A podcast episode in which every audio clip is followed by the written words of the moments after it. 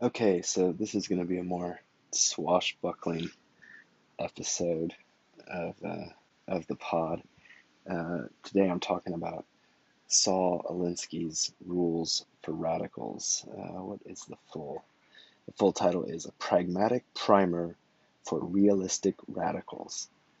Um, written in 1971, uh, according to Wikipedia, uh, the last book he wrote before his death in 72. I what did I? I probably first heard of Saul Alinsky. Didn't they say that Obama uh, was his whatever studied under him, or not a study under, but you know was uh, was one of his organizers. Uh, I think that's probably the first time I consciously came into contact with his name, and um, and so this book has been on my radar for a while. I think I feel like I saw people posting on Twitter about it. I think probably old Kantbot uh, I think he included it in a really interesting screenshot of different books and things um, recently. So I am actually, this is the first one I've done outside. So I'm trying to get some sun while the rest of the family is uh, went to the grocery store. So we'll see how it goes.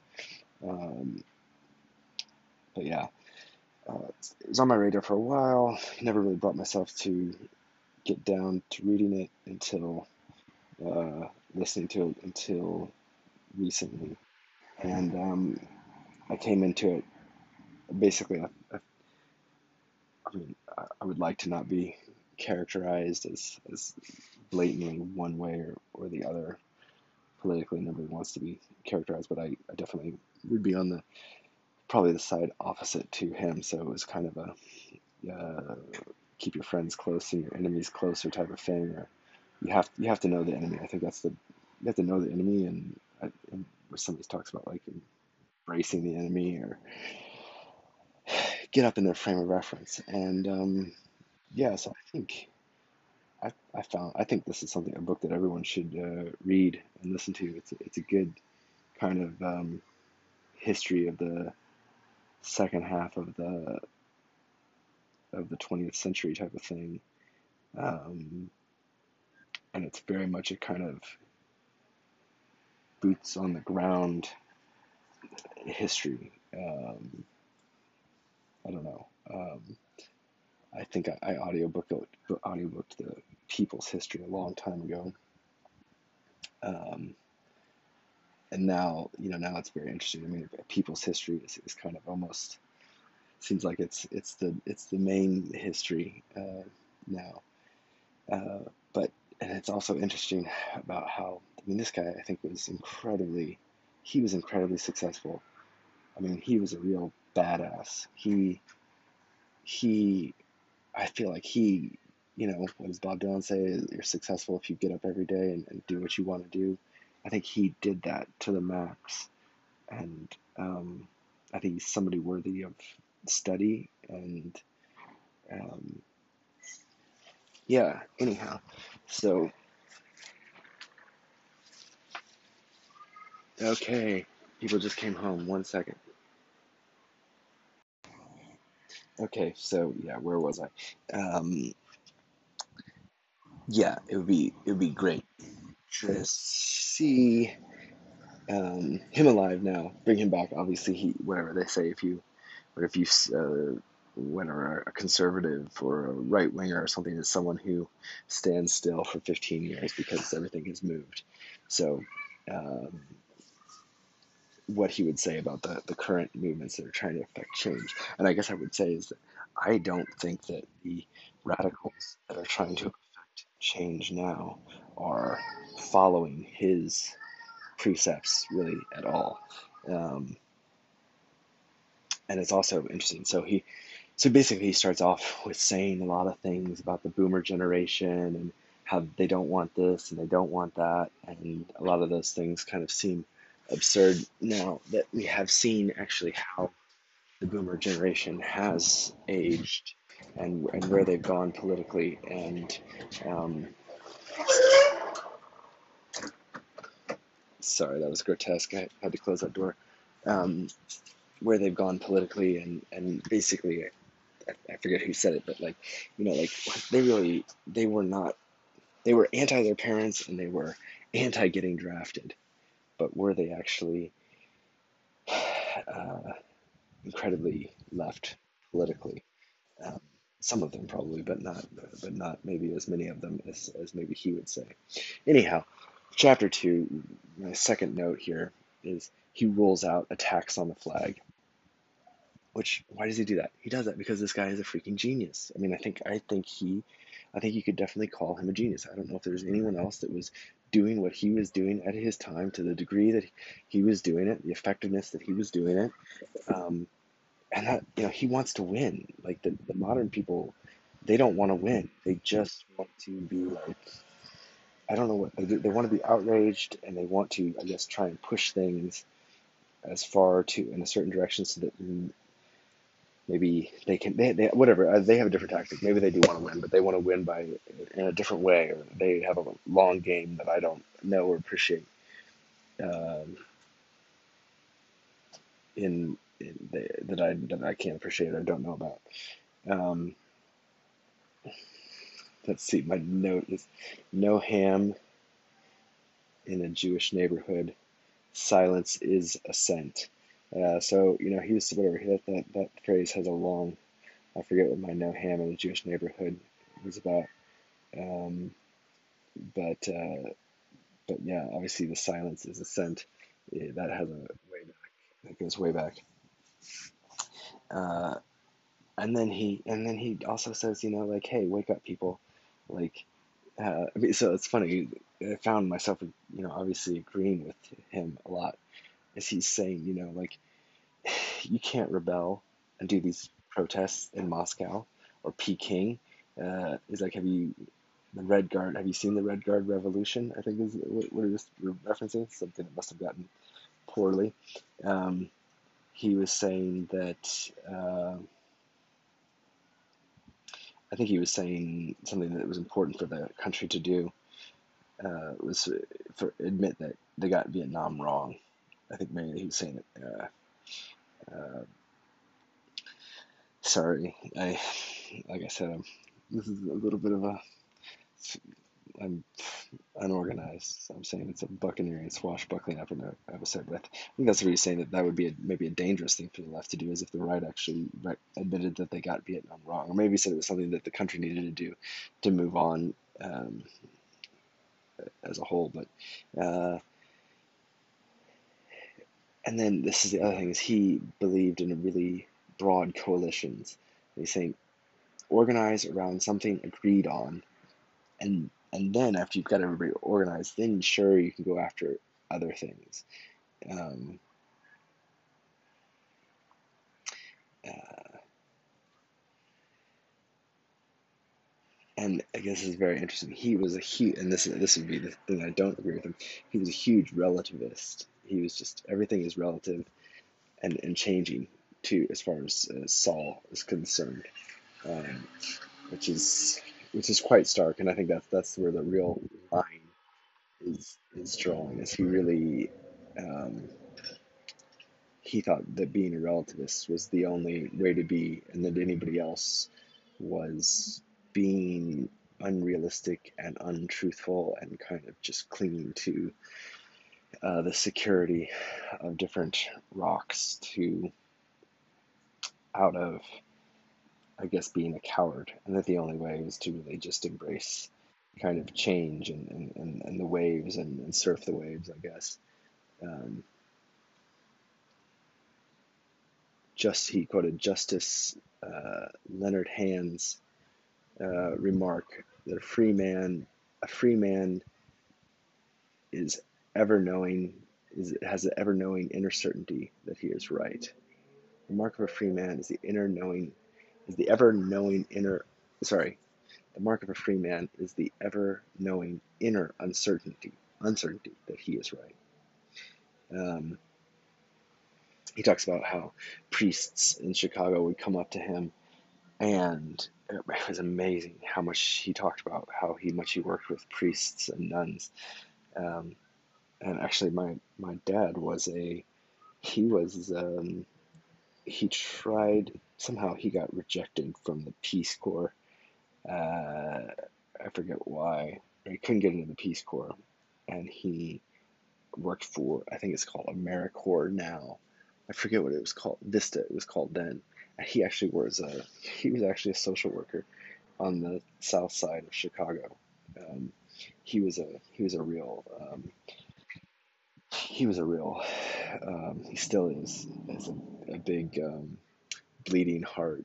I guess before he was um, I don't know if he, he's always but he's socially conservative. So, but he literally um, yeah he got he got threats on his life because he was trying to do what he thought was good, and I, I have no for all, for any of his flaws. He's he's uh, almost I think un, un can't do couldn't do anything that that was not good. But anyhow, um, yeah, the people in the black neighborhood did not like whatever the level of influence that he was having over the youth as a whitey, and he was told to get out of that get out of that area of town, get out of that neighborhood, and so they had to transfer him to another area, I guess, because he was he was uh, I don't know. I, I've talked to him a couple times about this, but yeah, so it's interesting. And so the, the thing that's also interesting, so now he is a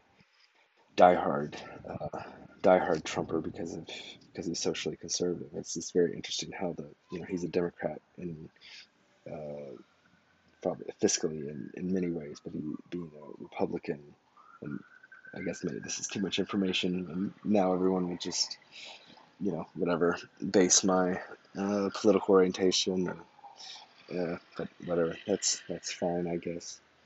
Um, but anyhow, so he, but I, I guess I, I think it's I think it's interesting in this book because anyhow he was a person who thought it was a good thing to do with his life to volunteer on the south side of Chicago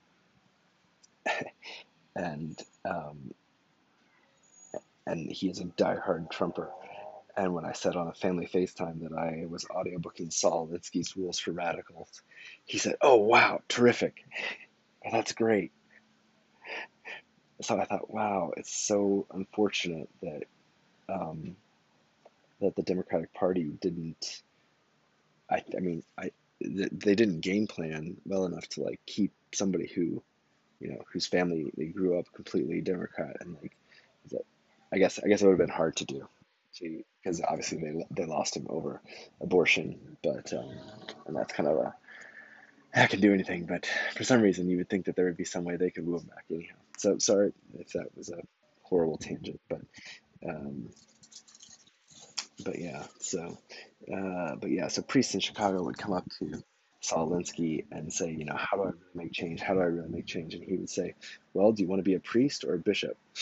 And uh, they would, they would say, and basically would say is like, if you want to be a bishop, then you're not going to be able to make change. But if you if you don't mind staying a priest your whole life, then yeah, you can definitely make change. And that was, and I think maybe he would extrapolate that to a lot of different areas. Um, and this is, I mean, this is the amazing thing, is he talks about, so he references directly Upton Sinclair's Jungle People with equality for all. And he says those Poles and those Irish and those whatever Lithuanians, they are now part of our racist culture. And I thought that was that was pretty profound. Um, but yeah. Uh,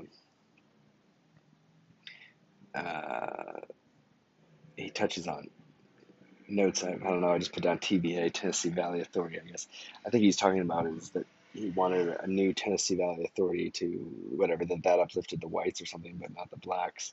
Uh, he talks about the Tower Heights and uh, Cabrini-Green and the slums there. Um, he basically breaks down the, the middle class and upper class and everything. He says the middle class have a little and they want more. They're political schizoids.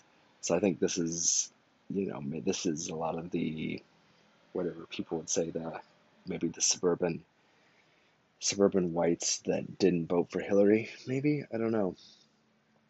Um, and that the the, the middle class will like your ends but object to your means. Uh, and then he uses the that uh, the middle class embodies the Burke quote: "Evil happens when good men do nothing." Um, so he would say he would say that you need to look at it does this particular end justify this particular means? Uh, and so he says that it needs to be everything needs to be broken down into specifics and that there's so that basically this is you know at least he, I mean he is a he is a relativist in everything except for being a relativist um, he says that Jefferson Jefferson you know he just had to go balls to the wall in the Declaration of Independence. He ha- he couldn't say any of the good things that England did because he had to unify the people, and that's basically what you have to do. Um,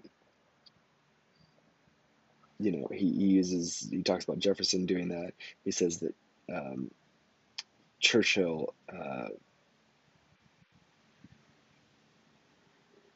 that Churchill makes favorable references that you know if you had to ally with the devil uh, against Hitler or the Soviet Union that, that that's just what you had to do.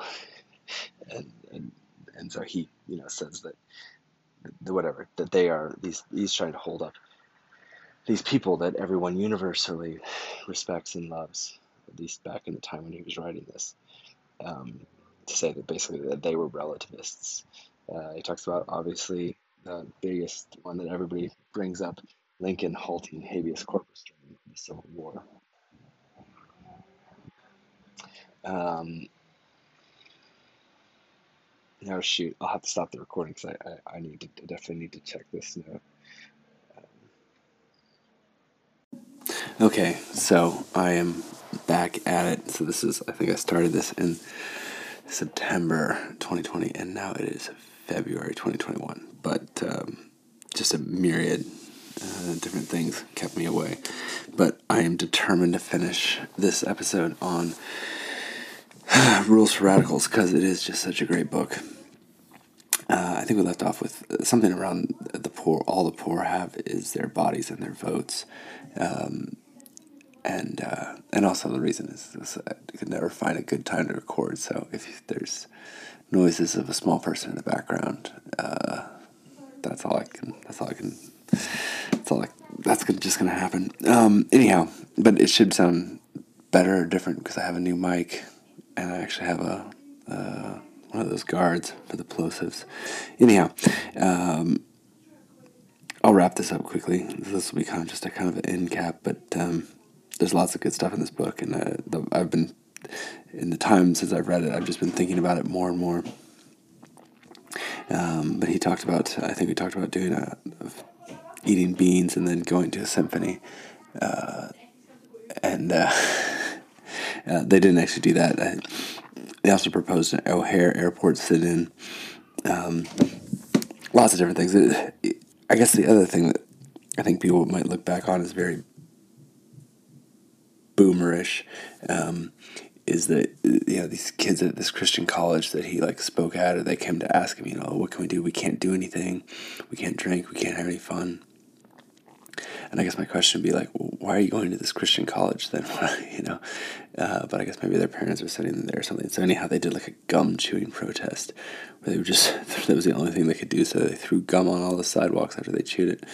Which sounds really freaking annoying. Um, but uh, I forget if we talked about it. There's a department store that wouldn't hire any black workers, and so you just had them do lots of COD orders, and they would all get dressed up in their Sunday best and all come to the store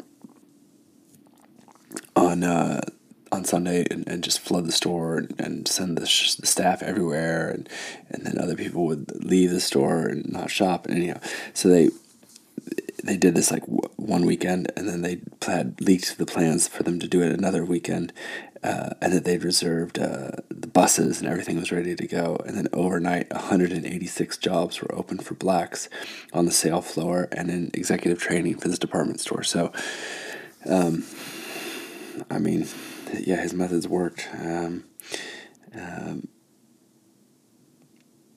let's see here. Um, and aside from the aside from the whatever marriage thing, I think I think he did seem, and, and just being a, a really devoted relativist, he, he is principled in some other aspects of his life. Uh, he was he launched a Kodak proxy battle, which I kind of wonder like where are these proxy battles now? Or so he's basically saying like um, because they say anybody that owned Kodak shares, give us your proxies uh, in order to demand uh, better treatment uh, for Kodak employees because there's no way that they could affect them because they basically had a monopoly. And so he's saying, oh, people aren't going to stop taking pictures, but you could say, okay, well, Queen of England, you own Kodak shares, or just all of these different companies. Give us your proxy votes so that we can uh, have some control over the company. Anyhow, that was the first time that that had happened, and um, that's interesting. As obviously, this is the book has faded from me. My notes aren't really jogging much. Um, let's see anything else interesting. Uh, he says that the white middle class is the key. Use your knowledge and kinship with them to organize. Don't demonize them. The poor need this huge ally. Uh, and uh, I don't know. My last note is just that today's 70, 70s middle class feels more defeated than the poor. Um, so I wonder what uh, I wonder what the current middle class feels. Okay, so um, yeah, uh, cool. All right, I think that I think that's it. And um, I said, I guess at the beginning, this is a swashbuckling episode. This is even more buccaneering than I could have even uh, dreamed. But um, uh, yeah, I've got a backlog of books that I've listened to that I've, I've taken notes on that I'm excited to do episodes on. So hopefully I'll just pound those out. All right, thanks. Bye.